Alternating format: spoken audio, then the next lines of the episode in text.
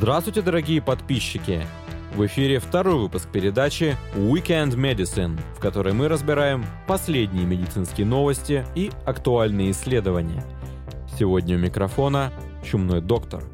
В этом выпуске инновационный препарат для лечения гриппа, который предотвращает репликацию вируса. Новая теория фантомной боли, которая проливает свет на ее патогенез и лечение – и напоследок, ученые обнаружили макрофаги в мозге больных шизофренией, что, возможно, означает прорыв в изучении данного заболевания.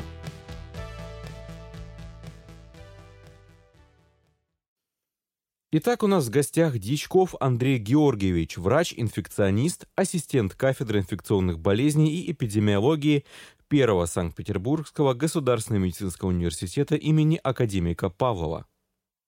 И поговорим мы сейчас про инновационный препарат против гриппа, который был разработан в Японии. Андрей Георгиевич, наступает сезон респираторных инфекций. Какие методы диагностики, в особенности раннего выявления и лечения гриппа, обладают доказанной эффективностью? Ну, на сегодняшний день мы, в общем-то, перешли полностью к верификации диагноза с помощью современных э, тест-систем, э, которые получают позволяет получить ответ э, этиологии заболевания в течение нескольких часов. То есть это методы ИФА-диагностики, основанные на обнаружении антигена в мазках из зева носа, а также ПЦР-диагностика. Ну, вторая это требует более продолжительного времени, но обладает большей чувствительностью и специфичностью. В любом случае это от нескольких часов до суток э, возможно подтверждение диагноза. А что насчет лечения? Э, ну, я, хотел бы прежде всего сказать, что э, согласно рекомендациям ВОЗ в этом году мы ожидаем э, включения двух новых вирусов в циркуляцию среди населения. Это отражено в рекомендациях по созданию вакцин.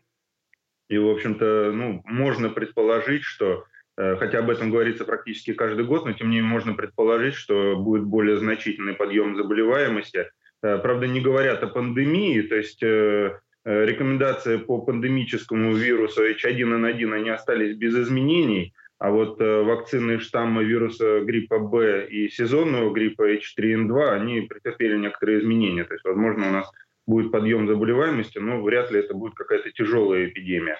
Э, вакцинация все еще является, в принципе, эффективным методом, но всех, тема нашего разговора и всех интересует это возможности противовирусной терапии. Вот я хотел сказать, что появляется довольно интересная история, потому что наиболее распространенные лекарства для лечения гриппа – это ингибиторы нейроминидаса. На сегодняшний день вот является камнем преткновения между э, производителями, а также независимым экспертным сообществом. То есть много говорится о том, что э, эффект, так ли эффективны ингибиторы нейроминидаса, как их пытаются представить э, производители. Э, в частности, Cochrane Library в 2014 году опубликовал большое исследование, в которое поставил под сомнение вообще эффективность э, ингибиторов нейроминидаз и, в общем-то, ну, поднял серьезную такую бурю обсуждений и в интернете, и среди экспертов. Э, тогда вот э, Кохрейн обвинили в излишней медийности этих сообщений. То есть они ну, очень так практически прямым текстом сказали об неэффективности препаратов, это быстро разлетелось э, Э, по медиа, тем не менее, нейроминидазы, они обладают определенной эффективностью, возникает только вопрос их способности э, снижать вероятность развития клинически значимых исходов, таких как госпитализация и смертность. Но вот э, интрига тут заключается в том, что тот препарат, о котором мы сегодня хотим поговорить, это балоксавир марбоксил, э, права на распространение этого препарата у японской компании-разработчика приобрела также компания La Roche, э, производитель э, асельтамивира, тамифлю. И вот тут вот возникает вопрос, э, не возьмется ли Кохрейн э, как следует из за это вот, э, этот препарат, не будут ли они как-то углубленно изучать, если они так пристально занимались асельтамивиром, и, в общем-то, ну, можно сказать, что пытались свалить этого мастодонта, да, Роши, как бы повлиять на решение правительств многих стран о закупке нейроминидаз. То есть тут есть такая интрига, и, в общем-то, все эксперты в этой области, наверное, сейчас запасаются попкорном, потому что э, ну, наверняка будут э, исследования, да, и вот какой будет исход этих исследований в отношении нового класса препаратов, пока возникают вопросы. Но на сегодняшний день FDA выделила балаксавир марбоксил в track по э, регистрации э, в Соединенных Штатах. Это, конечно, говорит о том, что данные, полученные в исследованиях, они очень многообещающие. Э, ну, сейчас нам остается только ждать, да, вот как, как, как будут развиваться события. Еще раз хочу сказать, что, возможно, вот экспертное сообщество с учетом вот этого опыта, как Рейн и их отношения сложных с ингибиторами нейроминидаз, экспертное независимое сообщество будет пристально анализировать эффективность препаратов Э, и поэтому Балаксавир, он ну, подвергнется и пристальному анализу, естественно, да, и, возможно, будет какая-то медийная тоже история вокруг всего, всего, всего этого процесса. Ну, само исследование, ну, мне на самом деле кажется тоже многообещающим. Выборка очень хорошая, результаты тоже хорошие. Единственное, что меня немножко настораживает, это то, что был использован вирус из вспышки 2009 года, а как мы все знаем, вирус гриппа обладает просто феноменальной способностью к мутированию, и, соответственно, насколько mm-hmm. сильно повлияло то, что это прошло 10 лет, и как долго этот препарат будет эффективен в отношении вируса, с учетом его mm-hmm. мутаций? Ну вот, э, что говорят о новом препарате, Балаксавир, он э, является препаратом тропным к э, вирусной РНК-полимеразе, фермент, который чрезвычайно устойчив по своей структуре, в отличие от гемоглютинина и нейроминидазы. Вот это является одним из преимуществ этого нового препарата. Э, кроме того, он устойчив и, так сказать, имеет одинаковую структуру у всех по типу вируса А, Б и С, и включая зоонозные вирусы гриппа. Поэтому в этом смысле перспектива, наверное, у него хорошая, да, и Э, он будет действовать долго и счастливо. Вопрос, э, насколько это исследование показало уникальность, да, конечно, это звучит очень э, здорово, да, однократный прием препарата, но если вот внимательно почитать статью, то при сравнении с эсельтамивиром, в общем-то, были получены схожие результаты по клиническому улучшению да, симптомов гриппа. Да, там были некоторые улучшения в течение э, на одни сутки по выделению вируса, но тут вопрос, насколько это да, клинически релевантно. Хотя, конечно, с точки зрения эпидемиологии это важная находка. То есть я бы не стал вот сейчас вот э, э, так вот э, кричать, что мы на пороге каких-то изменений, да, то есть однократный прием э, какого-либо препарата для лечения вируса гриппа само по себе это не является чем-то уникальным.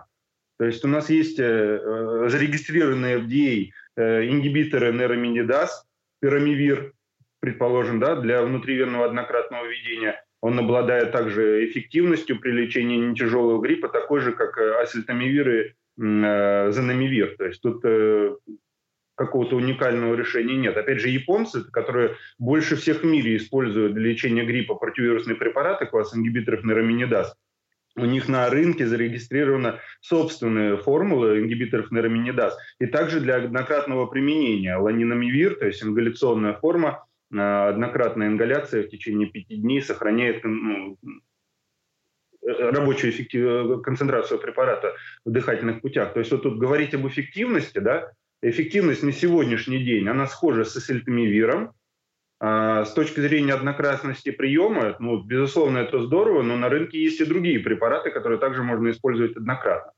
А, что больше меня, может быть, беспокоит, вот по результатам этой статьи, если внимательно ее почитать, то, а, в общем-то, приведенном клиническом исследовании ну, за довольно короткий промежуток времени на фоне лечения регистрировались резистентные случаи. То есть, если мы говорим о э, резистентности к ингибиторам нейроминидаз, то эта история немножко как бы сейчас э, так форсируется, да, то есть э, пугают нас э, возможным развитием резистентности к этому классу препаратов. Но асельтамивир, занамивир, они имеют резистентность всего 1% вот, по данным последних исследований. Э, что касается балаксавира, то конкретно вот э, в данном исследовании показано, что э, порядка 2% э, пандемического вируса гриппа H1N1 развивали резистентность в процессе лечения. То есть что будет, когда этот препарат начнут применять в каких-то ну, крупных, да, то есть на уровне государств, да, миллионов людей, это вот большой вопрос. Хотя в Японии, конечно, препарат зарегистрирован, наверняка там этот вопрос мониторируют, но вот такой э, подводный камень существует, и э, что будет с резистентностью, опять же, покажет время. Да? Все-таки э, тот же Тамифлю на рынке с 2002 года накоплен большой опыт, да, и ну, мы можем как-то делать э, долгоиграющие выводы да, о, относительно его эффективности. С балаксавиром история только начинается, поэтому э, ну, вот этот ажиотаж вокруг одна таблетки, мы вылечились от гриппа, ну, это немножко такой, это, наверное, маркетинг.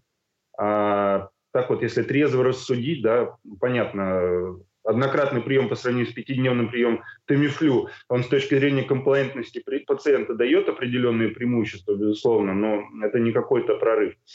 Э, я, когда готовился к нашему разговору, посмотрел, э, что Хоффман Ля Рош, оказывается, выкупила права на э, распространение балаксавира на территории всех стран мира, кроме Японии, да, и занимается сейчас активным продвижением этого препарата в FDA. Так вот, э, они, они, в общем-то, тоже говорят о том, что препарат эффективен, да, и э, следующее уже исследование, да, э, показало, что он эффективен среди э, пациентов из группы риска, то есть пациентов старше 65 лет и пациентов с тяжелой, сопутствующей патологией. То есть это как раз вот то, что было очень сложно доказать для сельтамивира и занамивира. То есть э, Э, вот, в этом, может быть, преимущество балаксавира и будет, что он обладает доказанной эффективностью у пациентов высоких групп риска. Но опять же, сейчас пока слишком рано об этом говорить, да, если сравнивать количество э, исследований по балаксавиру и по ингибиторам нераминидаз, это пока несопоставимые цифры. Еще раз говорю, как Рейн, ну, можно сказать, разгромил э, исследования по ингибиторам нейроминидаз, может быть, у них какой-то зуб на для Рош, и как, как сейчас будут вот развиваться события, это вот время покажет. Возможно, что все-таки так произойдет, что начнется гонка вооружений с вирусом, когда он будет постоянно мутировать и изменяться, чтобы защитить себя от действия этого препарата. Наши технологии, в частности, компьютерное моделирование и подобные технологии, могут ли они помочь нам быстро менять препарат в случае необходимости, и чтобы этот препарат сохранял свою эффективность? Ну, сейчас для, для выбора кандидатных молекул используют методы рентгеновской кристаллографии да, для того, чтобы обеспечить полный состав препаратов с э, таргетной, с мишенью. Э, естественно, этот процесс динамический, и постоянно новые молекулы предлагаются. Э, я не думаю, что будет модифицировать, да, там как-то конкретный препарат, может быть, будут появляться новые препараты. Э, эксперты Центра по контролю заболеваемости Европейского региона, они говорят о том, что перспектива, в общем-то, лечения гриппа – это использование комбинированных препаратов, причем они отсылают даже к возможности комбинации Э, амантадинового ряда сальтамивира. Да? С одной стороны, мы знаем, что э, вирусы гриппа э, резистентны к э, амантадину, да, во многих странах это было показано, и природные резистентности приобретенные существуют, но вот, тем не менее эксперты говорят о том, что, возможно, в будущем появятся комбинированные препараты, которые будут действовать на несколько этапов э, репликации жизненного цикла вируса, и это даст какое-то вот новое преимущество, да, и позволит преодолеть как раз механизмы резистентности. Э, что касается вот балаксавира, он является ингибитором вирусной РНК полимеразы. Это же, кстати, не единственный препарат, который действует на этот фермент вируса. То есть мы знаем все рибоверин, да, он давно ну, известно, что может использоваться при различных респираторных вирусных инфекциях. И опять же, японцы разработали препарат ингибитора РНК полимеразы, нуклеозидный аналог э, фавипиравир. То есть этот препарат, он гораздо более перспективный в широком смысле, потому что обладает э, активностью не только в отношении вируса гриппа, а лихорадки западного Нила, энтеровирусов, то, чего у нас вообще никогда не было, да, и ну, от чего, может, страдали, потому что у нас отсутствовала этиотропная терапия. То есть новые препараты, они на самом деле существуют, их э, регистрируют, и, в общем-то, просто вопрос, когда это все войдет в, реальную клиническую практику в нашей стране, он, конечно, остается открытым. Вот я, кстати, посмотрел по балаксавиру, э, согласно э, рекомендациям японского министерства здравоохранения, розничная цена его для разовой дозы применения у взрослого человека весом до 80 килограмм на пересчете на рубли стоит 3200 рублей. То есть, э, если даже мы сравним это с сельтамивиром, да, это ну, практически там, два раза дороже рыночной э, цены тамифлю в нашем, в нашем регионе. То есть это такой хороший вопрос, да, насколько вот этот новый препарат, он будет доступен для нас. Ну а то, что это будет дополнительное средство борьбы с вирусом, это безусловно так. Это здорово. Всегда, всегда радостно, когда появляются какие-то э, новые препараты для этиотропного терапии, э, лечения инфекций, потому что, в общем, и частые конференции инфекционисты, международные симпозиумы собирают под названием neglected infectious disease, то есть отвергнутые или забытые инфекционные заболевания. Ну, вот в отношении вируса гриппа, наверное, сейчас какие-то несколько серьезных прорывов произошло, и вот Япония, она, э, в общем-то, впереди планеты всей по использованию этих препаратов и по разработкам, видите, и эти разработки перекупают даже такие фармацевтические гиганты, как Рош. А какие проблемы гриппа не решает данный препарат? Ну, пока нет данных о его применении в качестве профилактического средства, да, то есть тут э, остается вопрос, э, возможно, это будет, скорее всего, это будет возможно, да, но, опять же, надо разработать тактику ведения, да, использования в качестве профилактического препарата. И пока вот э, у нас нет данных, по, по сути, ни по одному препарату об эффективности об лечении тяжелого э, гриппа пациентов госпитализированных, особенно находящихся в отделениях интенсивной терапии. То есть э, такие исследования, ну, естественно, проводятся, да, какие-то положительные моменты отмечаются, где-то снижение э, летальности, где-то продолжительности пребывания в стационаре. Но на сегодняшний день вот однозначного ответа о том, насколько помогают противовирусные препараты, конкретно э, балоксавир, да, вот, э, в отношении больных, которые находятся в крайне тяжелом состоянии, в реанимациях, э, этот вопрос остается открытым. Естественно, и Центр по контролю заболеваний США, и ВОЗ, и отечественные все рекомендации, они говорят о том, что необходимо использовать этот э, препарат. Более того, вот часто говорят, ингибиторы нейроминидаз надо использовать в течение 48 часов. Опять же, есть исследования, которые показали пользу ингибиторов нейроминидаз даже после назначения, после, по истечении этого 48-часового периода. Но опять же, вот э, эффективность да, э, оставляет желать лучшего, да, но тем не менее, конечно, мы эти препараты используем. И балоксавир тоже, я думаю, пройдет фазу испытаний на тяжелых больных. Скажите, пожалуйста, были ли выявлены какие-либо побочные эффекты, связанные с терапией балоксавиром? Ну, вот на самом деле на сегодняшний день профиль э, безопасности он довольно ну, хороший, то есть э, частота развития побочных эффектов, согласно данным исследования, была со сопоставима с группой аслитамивира и э, плацебо, э, высоко специфичная да, для РНК, вирусной РНК полимеразы и компоненты эндонуклеазы. Это говорит о том, что э, системные действия они не будут какими-то ну, чрезвычайно да, тяжелыми. То есть, если все пойдет хорошо, если препарат будет успешно зарегистрирован и вирус не будет резко эволюционировать и приспосабливаться к этому препарату, то получается, что у нас будет еще один хороший инструмент в борьбе с этой инфекцией. Да, это, наверное, так и следует рассматривать. То есть это действительно хорошая новость. Я не хочу звучать пессимистично.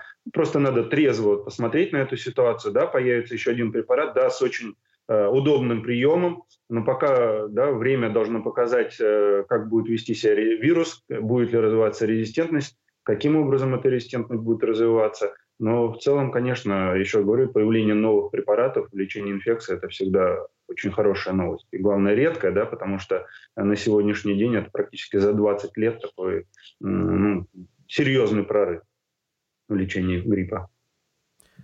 Замечательно. Ну и в качестве напутствия, что вы можете посоветовать нашим подписчикам, которые не хотят заболеть гриппом?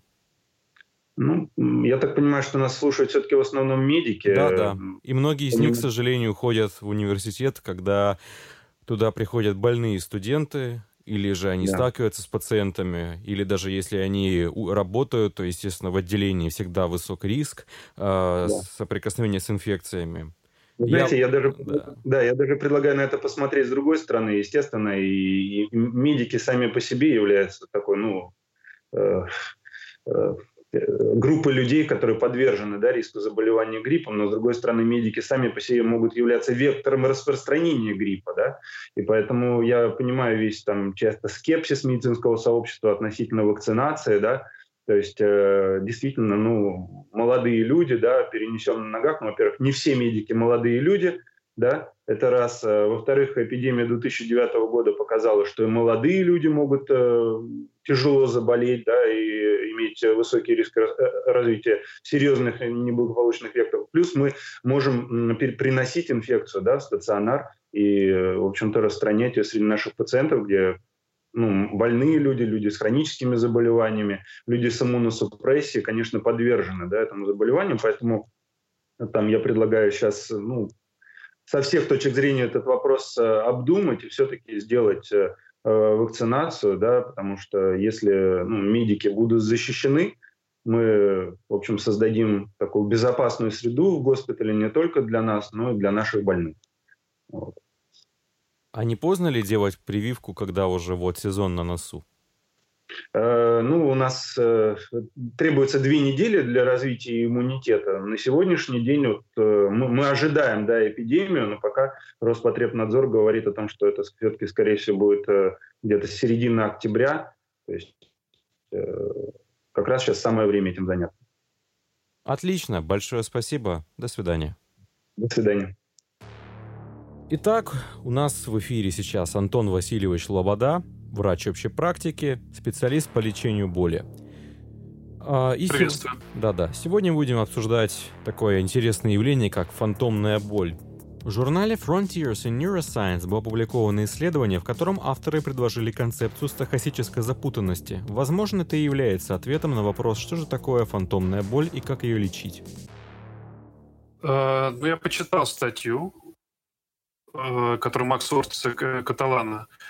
В принципе, очень интересные данные, на самом деле, потому что я лично с фантомной болью не работал, но все, что я по поводу нее читал, что единой концепции на ее генез и теологию нету. То есть непонятно, э, это хроническая боль.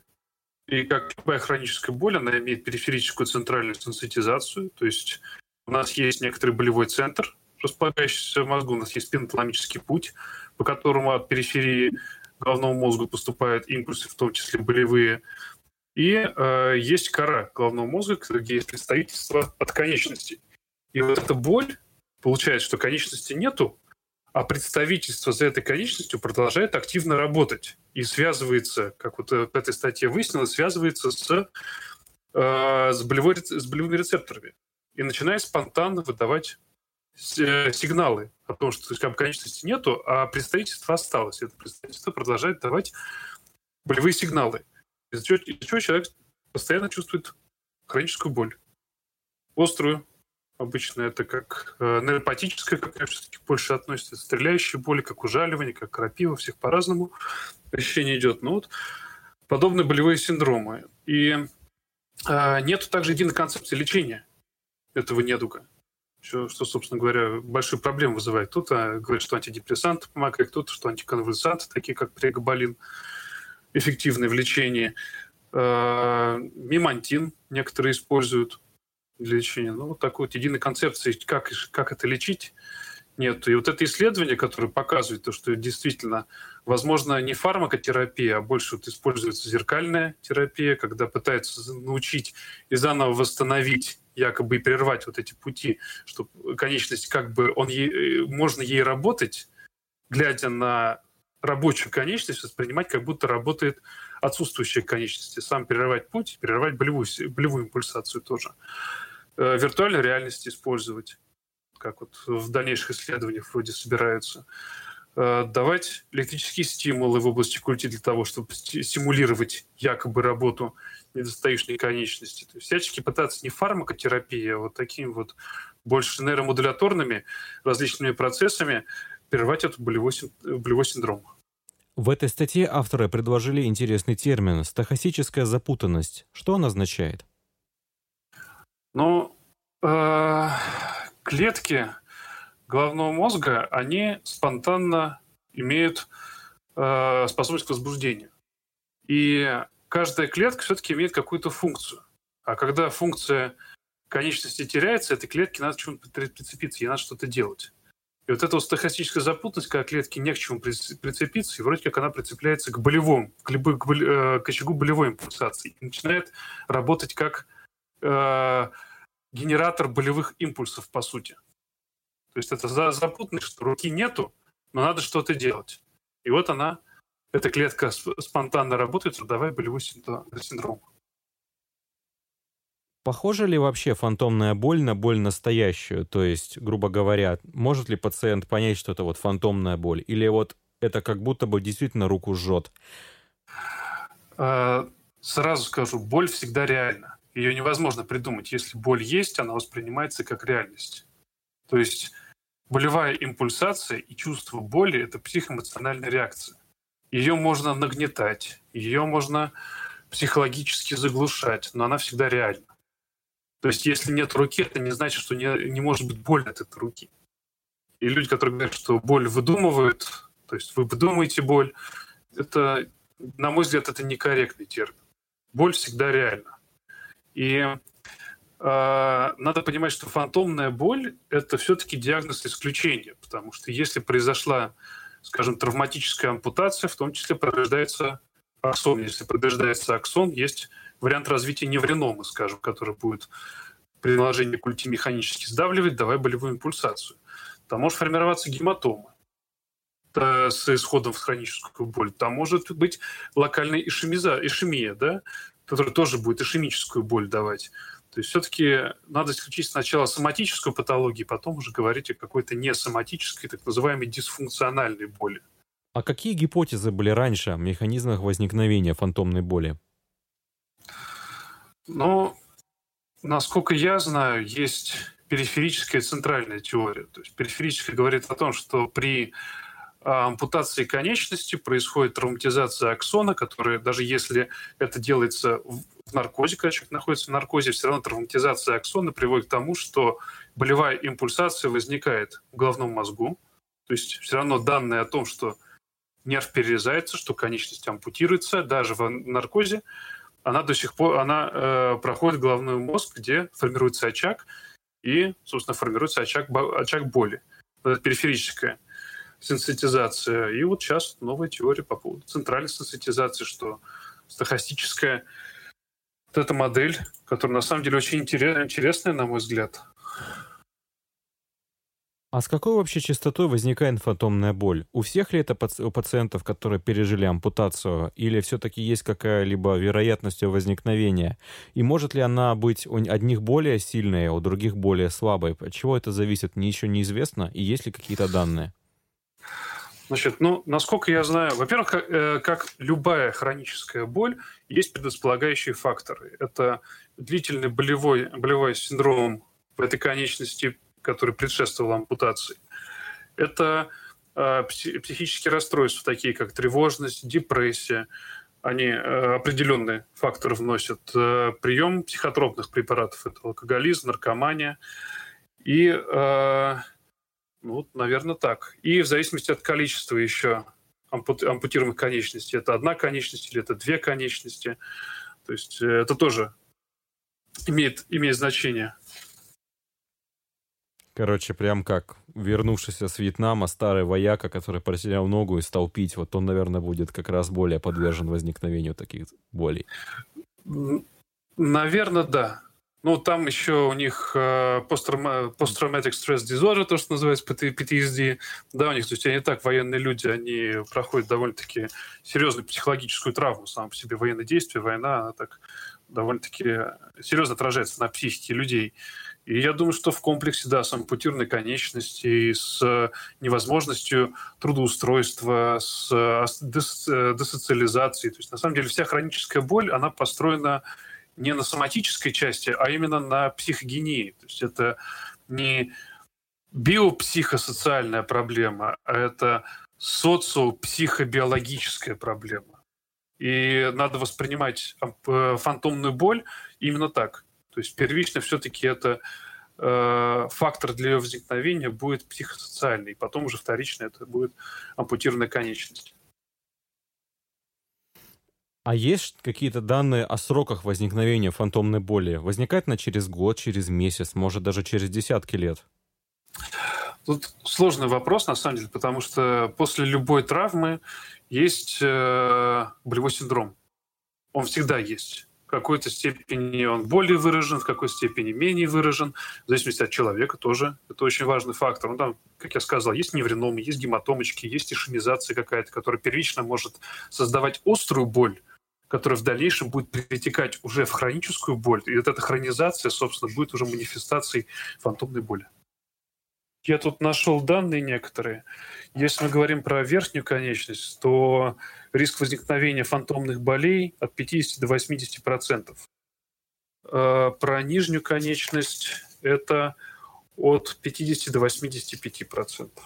Получается, что в далеком и прекрасном будущем киборг, который использует э, механическую конечность вместо потерянной естественной, получается, он не будет страдать от фантомной боли? Я сказал бы так, что скорее лучше, чем страдать фантомной болью, провести профилактику этой фантомной боли. Вот это должна быть э, пере, интро и постоперационная профилактика. Вообще 2017 год он был Э, э, в Международной ассоциации, изучающей боль, ACP, International Association Study of Pain, это был год э, операционного обезболивания. И я думаю, что надо больше отдать именно этому моменту. То есть не то, что там как-то протезирование, проще провести профилактику, нежели потом лечить. И лучшая профилактика – это выполнение при ампутации уже в наркозе человек э, выполнение педуральных анестезий, либо, как раньше, используя регионарные блокады. То есть для того, чтобы информация о том, что ампутируемая конечность сейчас будет ампутирована, вот эти сигналы по спинотоломическому пути не поступали. И тем самым это, вот эта профилактика э, болевого синдрома и болевой импульсации от ампутируемой конечности может привести к тому, что риск фантомной боли резко э, снизится, и вообще такая вещь, как фантомная боль, исчезнет понятие, потому что может быть адекватную профилактику проводить. А есть какое-то обоснование у этой профилактики с точки зрения нейробиологии? А, в каком смысле обоснование? Получается, что вот это э, во время операции вмешательства, когда предотвращают э, достижению информации до мозга, почему это работает? Почему важно не дать информацию о том, что конечность будет ампутирована? Ну, потому что тогда, если болевая импульсация, любая сенсорная импульсация не достигнет головного, мозгу, головного мозга, есть риск то, что именно сенсорная часть, то есть боль, не активизирует вот эту вот стохастическую, стохастическую там это было, э, стохастическую запутанность. То есть просто как скорее даже профилактика вот этой стохастической запутанности. И получается, глубина наркоза на это не сильно влияет? Но есть центральная сенситизация, да, которая выключается как раз-таки наркозом, есть периферическая сенситизация. То есть если человека ввести в наркоз, но при этом не обезболить, мы будем иметь все проявления боли у человека, тахикардия, гипертензия, все это будет. Когда ты его обезболиваешь адекватно, тогда, соответственно, у него эта периферическая часть, она отпадает, именно обезболивание, и человек не будет вегетативной реакции. Что насчет использования антидепрессантов и подобных препаратов? Это получается как раз к вопросу о том, что это психосоциальная проблема, а не только сугубо физиологическая. Но антидепрессанты это все-таки фармакологическое лечение, и цель определенных антидепрессантов, такие каких как э, венлофоксен, дулоксетин, амитриптилин, которые активизируют антиноцептивную систему, отвечающую за, за блокировку вот этих импульсов, которые э, которые, ну, они больше все-таки на периферию воздействуют на спинного мозга. То есть э, активизируют систему, которая в норме должна блокировать импульсы, которые поступают от периферии. Вот э, с помощью этих антидепрессантов можно эту систему активизировать. И при активизации ее, наверное, в теории возможно подобную хроническую боль как-то уменьшить. А сейчас вообще лечение, насколько оно эффективно? Хронической боли? Да. Я бы не назвал это лечением, если бы до конца честным, я назвал бы это контролем. Все-таки в международной литературе, если вы встретите, это будет pain management, это не будет pain curing, это будет pain management, это управление болью. То есть э, предполагая, что у человека болевой синдром, если мы говорим сейчас про хроническую боль, что этот болевой синдром, он будет сохраняться – но человек будет социально активным, человек будет трудоспособен, человек сможет вести тот обычный образ жизни, который он ведет, но с низким уровнем боли, который будет находиться на комфортной для него уровне, и который будет комфортно ее переносить. Большое спасибо. С вами был Антон Лобода. До свидания. До свидания. Мы подошли к нашему последнему гостю. Сегодня с вами в эфире Евгений Дмитриевич Касьянов, аспирант отделений эндокринологической психиатрии Национального медицинского исследовательского центра психиатрии и неврологии имени Бехтерева, а также создатель портала «Психиатрия и нейронауки». Мы поговорим о такой извечной вещи, как шизофрения. Все дело в том, что в журнале Nature Molecular Psychiatry было опубликовано исследование, где, возможно, представлена новая теологическая концепция шизофрении. Авторы этого исследования сравнили это с э, раскрытием преступления, когда виновник оказывался на все время на виду, но из-за того, что у исследователей был замылен глаз, они на него не обращали внимания. Это действительно так, и, или, и у нас наконец-таки есть какой-то прорыв, или это просто громкие заголовки? Потому что авторы этого исследования, они даже выпустили ролик на YouTube, а, где они вот говорят, что вот, это работа всей моей жизни, и это действительно прорыв в изучении шизофрении.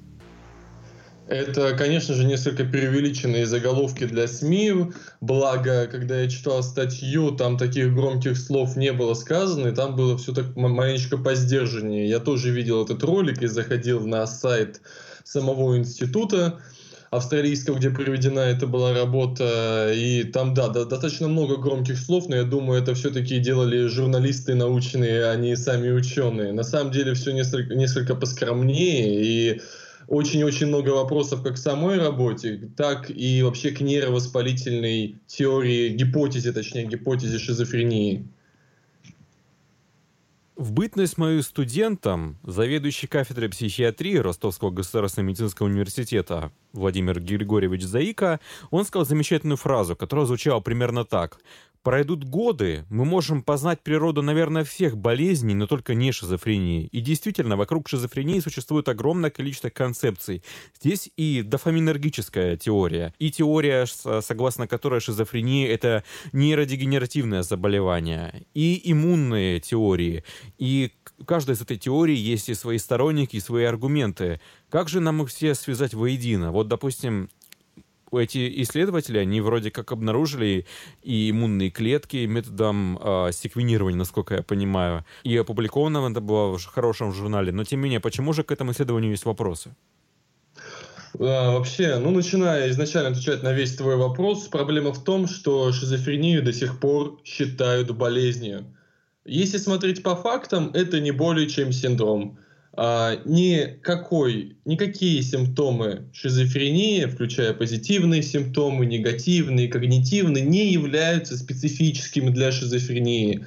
То есть, если взять трансдиагностические исследования, где вот изучался детальный клинический фенотип шизофрении, других психотических и непсихотических расстройств, то мы увидим большое перекрытие между теми или иными симптомами. То есть тот же э, синдром кандинского клерамбо встречая, может встречаться при нейродегенеративных заболеваниях, при э, аффективных расстройствах и так далее. В том числе и негативные симптомы, которые вот старая школа еще очень сильно любит и считает, что именно вот эти симптомы 4А являются специфическими для шизофрении. Но, опять же, трансдиагностические исследования показывают, что это не совсем так, и они тоже не являются специфическими.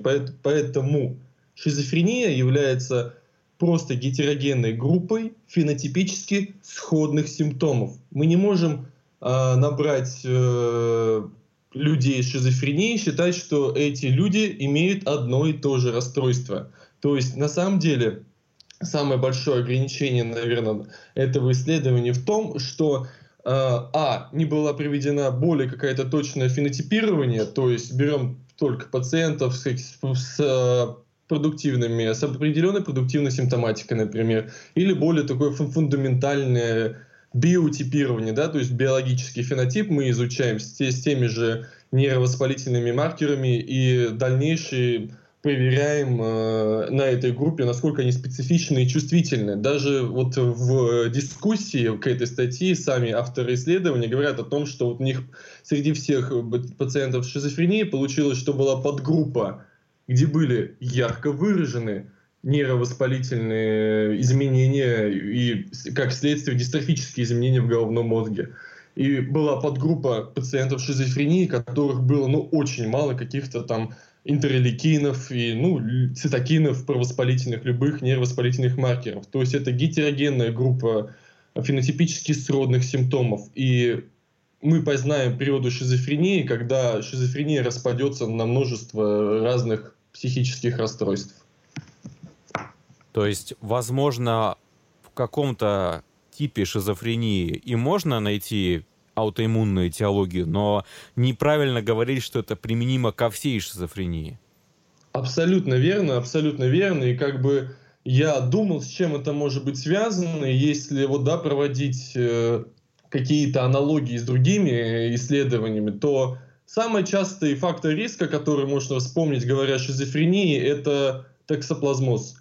То есть токсоплазма Гонди, повышенный уровень, э, вот концентрация в, в сыворотке пациентов шизофрении обнаруживается примерно в три раза выше, чем среди простого населения.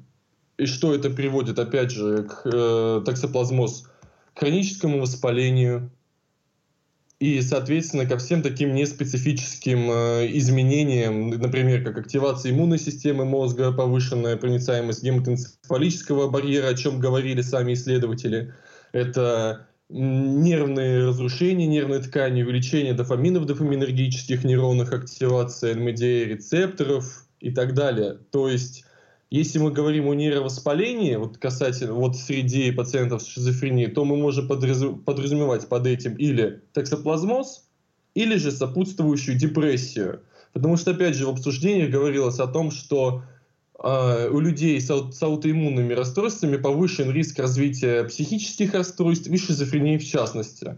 Но они несколько очень, так сказать, подмяли под себя эту тему. У лиц с аутоиммунными заболеваниями повышен риск развития аффективных расстройств, расстройств настроения. И сама депрессия является, по сути, нейроиммуноэндокринологическим заболеванием. А шизофрения и депрессия имеют очень большую коморбидность, порядка 60% в состоянии вот острого психотического состояния и 20% после, то есть в состоянии ремиссии. То есть мы можем говорить или о сопутствующей депрессии высокого уровня да, у, у людей шизофрении, или же о токсоплазмозе. То есть что стоит, надо разбираться, что стоит за этим нервовоспалением.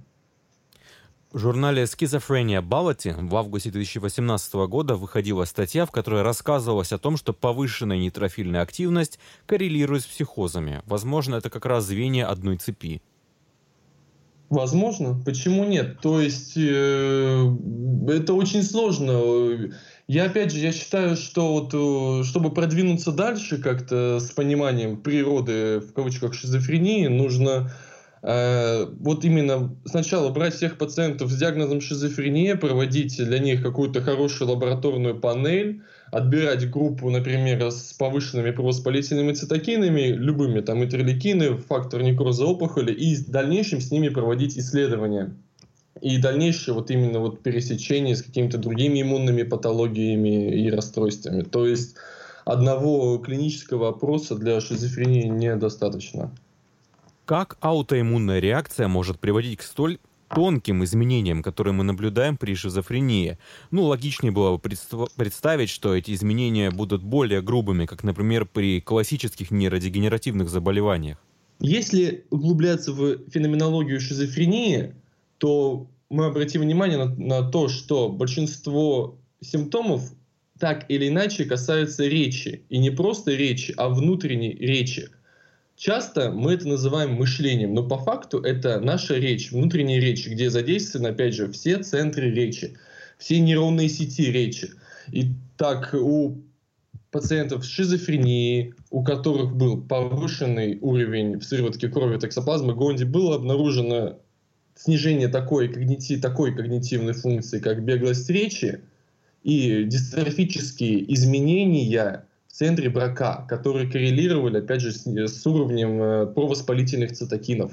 То есть, я думаю, это какая-то случайность, по-другому пока это нельзя назвать, потому что четких каких-то патогенетических механизмов не выявлено, что идет именно патология у, шизоф... у пациентов шизофрении именно в центрах речи.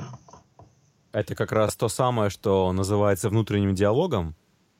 Да, да, да. То есть, по сути, вот те самые галлюцинации, псевдогаллюцинации классические, которые свойственны для лиц с шизофренией, это как раз-таки патология внутренней речи, патология представлений. То есть это не совсем именно те самые слуховые галлюцинации, истинные, которые, например, встречаются при различных патологиях э, вообще слухового анализатора или повреждениях э, вот, центров э, мозга, отвечающие за а, восприятие речи и так далее. То есть это именно внутренняя речь. Там это вот феноменологически абсолютно отличные галлюцинации у шизофреников и у людей с обычными слуховыми галлюцинациями.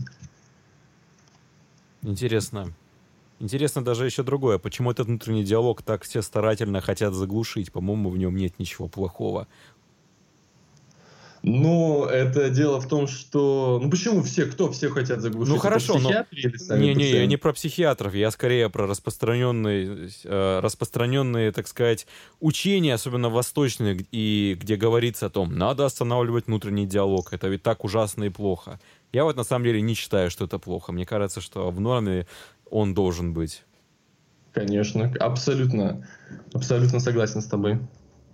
А, хорошо, такой вопрос. Получается, что это исследование особо никаких прорывов и не принесло и в диагностике, и, конечно, возможно, в будущем лечении шизофрении? Я думаю, да, потому что, опять же, в том же журнале Molecular Psychiatry два года назад был целый, посвящен целый выпуск нейровоспалению при психических расстройствах.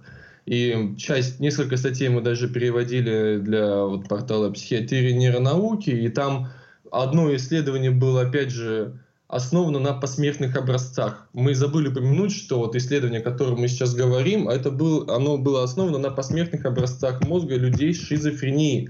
И это еще больше ограничивает результаты потому что мы не можем исключить влияние антипсихотиков, опять же, на вот то самое воспаление, на присутствие макрофагов, с другой стороны, гематоэнцефалического барьера, потому что а вот в исследованиях на ПЭТ, позитронно-эмиссионной томографии, было выявлено, что у пациентов, которые не принимали антипсихотики с первым психотическим эпизодом, никаких нервоспалительных реакций не было обнаружено.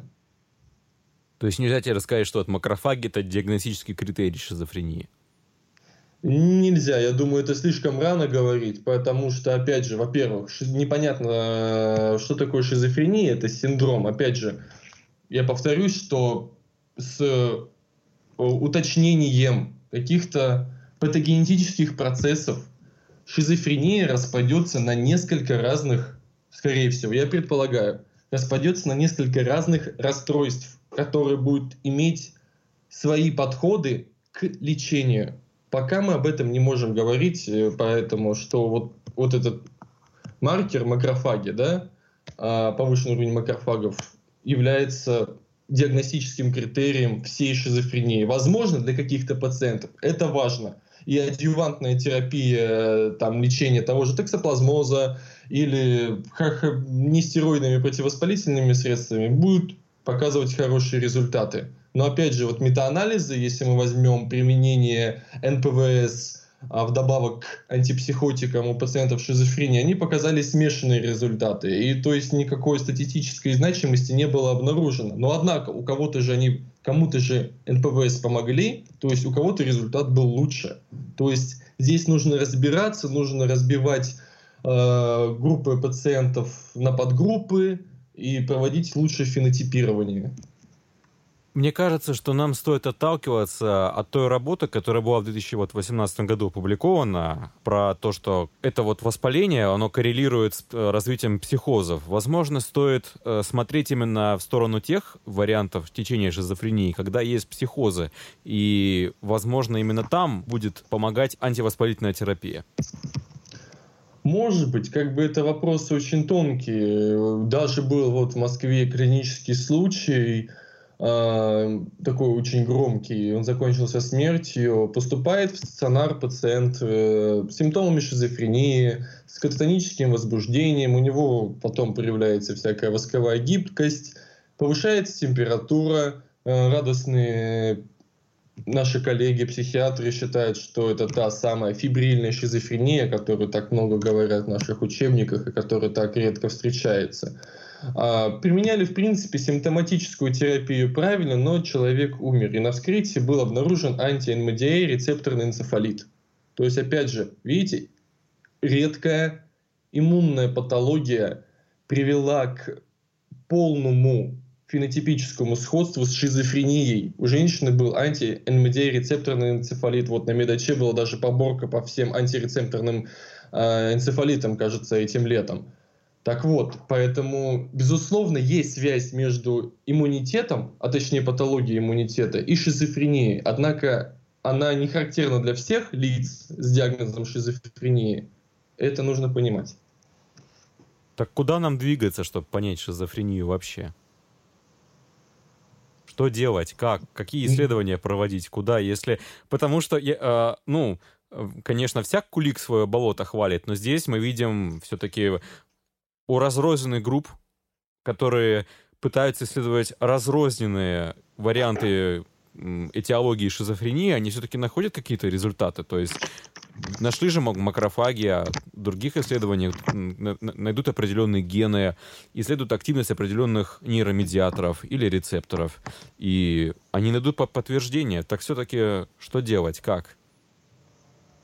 Ну, опять же, я бы начинал... Во-первых, я всегда очень рад таким исследованиям. На самом деле это очень крутое исследование по дизайну, очень качественное. И это, во-первых, прибавляет только статус самой психиатрии, что проводятся вот такие исследования на таком хорошем уровне. Но я бы начинал э, вот огромную работу над планированием дизайна исследования. То есть вот буквально, когда только-только несколько ученых собрались и планируют, как выстроить Э, свою научную работу. То есть э, тут нужно подходить очень грамотно, чтобы максимально сузить группу лиц шизофрении. То есть можно набирать пробандов с шизофренией, у которых в семье есть родственники с шизофренией или другим психотическим расстройством. То есть мы знаем, что шизофрения – это очень наследуемое расстройство, около 80, то есть наследуемость у шизофрении 81%. И выбирая семьи, где есть лица шизофрении, мы предполагаем более генетический, а следовательно, более биологический вариант данного расстройства.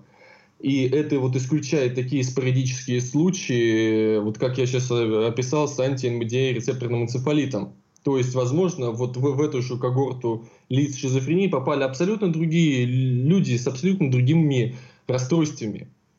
И а вот такой генетический подход, семейный, а, или близнецовый может очень сильно помочь в будущих исследованиях. Или же есть такое да, понятие эндофенотипа, а, где мы э, берем, опять же, сначала лиц шизофрении, проводим им ту же лабораторную панель по цитокинам и отбираем подгруппу лиц с повышенным воспалением, согласно этим анализам, и в дальнейшем изучаем их семьи, в дальнейшем э, проверяем, насколько специфичные и чувствительные маркеры вот у этих лиц. То есть я бы, ходил, я бы подходил именно так. Если мы берем генетические исследования, то, безусловно, здесь очень важна а, выборка. То есть, э, а, действительно, вот на данное исследование, о котором мы говорим, про, проводилось э, секвенирование матричной РНК. Но там было 80 человек. Это, конечно, хорошо, что оно приведено, но дальше там, может быть, будет метаанализ, который соединит все эти результаты и даст какой-то более доказательный вывод. Но для генетических исследований вот, о связи, да, каких-то полиморфизмов, э, э, полиморфизмов генов, ответственных за иммунитет, э, то нам нужно, чтобы выборка была действительно большая. То есть здесь нужна работа консорциумов генетических, которые объединяют множество различных центров в разных странах, чтобы выборка пациентов была как минимум там тысяч десять. То есть я бы двигался, вот, по крайней мере, в этих трех направлениях. И, наверное, как раз технологии больших данных можно использовать здесь. Конечно, обязательно. Никуда без них. А все-таки не могла ли бы здесь какая-то ошибка, связанная с тем, что использовали именно мозг, э, точнее образцы мозга, полученные после смерти людей? Возможно, произошли какие-то естественные изменения уже, которые позволили макрофагам э, там оказаться? Нет, но все-таки была группа сравнения, и они должны были это сравнить э, с, по сути, здоровыми людьми, которые умерли. Ну и, как я уже говорил, вот именно то, что они использовали образцы мозга людей, которые уже умерли. Мы не можем исключать любые другие возрастные изменения мозга именно у лиц шизофрении. Мы не можем э, отменять многолетние действия антипсихотической терапии, которая, безусловно, влияет на э, пластичность головного мозга. Мы не можем отметать а, тот же токсоплазмоз. То есть здесь очень, очень, очень много факторов, которые могли повлиять на это, и говорить э, однозначно о том, что это может быть каким-то диагностическим критерием, точно нет. То есть, возможно, это не причина, а просто следствие. Да, да, да, да, конечно, это такой сигнал. Сигнал о том, что в мозге происходит что-то не то. Опять же, как я уже говорил, да, тот же токсоплазмоз, он влияет на проницаемость гематоэнцефалического барьера, что было подтверждено, опять же, в этом исследовании, было подтверждено уже лет 20 назад. Поэтому тут нужно еще работать и работать. А что насчет того, что у некоторых пациентов шизофрении меняются показатели крови? А, с течением времени ты имеешь в виду? Да, я слышу, что есть такие исследования, что там, допустим, ну, признаки воспаления и прочее.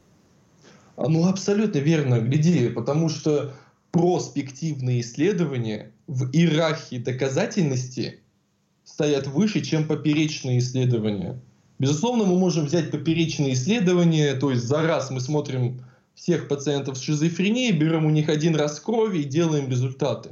Но проспективные исследования, когда мы, например, наблюдаем пациента в течение месяца, в течение года, и берем, например, кровь у него на генетику, на лабораторную панель несколько раз в разных точках, то это более точные данные. И, конечно же, здесь все играет значение что, опять же, это исследование поперечное, поэтому мы не можем говорить о чем-то, каком-то действительно факторе.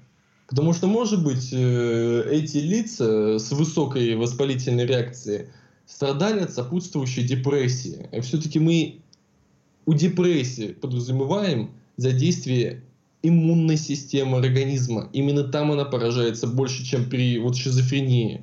По, по крайней мере, по исследованиям. И это логичнее, потому что при шизофрении задействована гипоталяма гипофизарно-надпочечниковая ось. Там происходит э, резистентность э, кортикоидных рецепторов. И, соответственно, кортизол никак не может гасить это воспаление, и оно там процветает у депрессии. Поэтому тут очень много факторов, которые могли повлиять. И э, могли повлиять у пациентов с течением времени на анализы крови. Но все-таки это может быть большим шагом к дальнейшим исследованиям, или это просто все-таки громкий заголовок, я бы хочу подытожить, так сказать. Это необходимое исследование для дальнейших шагов вверх по лестнице к познанию природы шизофрении. Ну и, конечно же, это по большей части громкие заголовки. Нужно же набирать просмотры и так далее. Большое спасибо, было очень интересно. Да, спасибо. Счастливо. Ну вот и все. Подошел к концу эфир нашего второго подкаста Weekend Medicine. Обязательно отпишитесь в комментариях ВКонтакте, на YouTube и на SoundCloud. Вы можете предложить нам интересную новость или даже сами поучаствовать в качестве гостя на следующих выпусках нашего подкаста. Чтобы это сделать, вы можете написать на почту, которую мы приложили к описанию подкаста.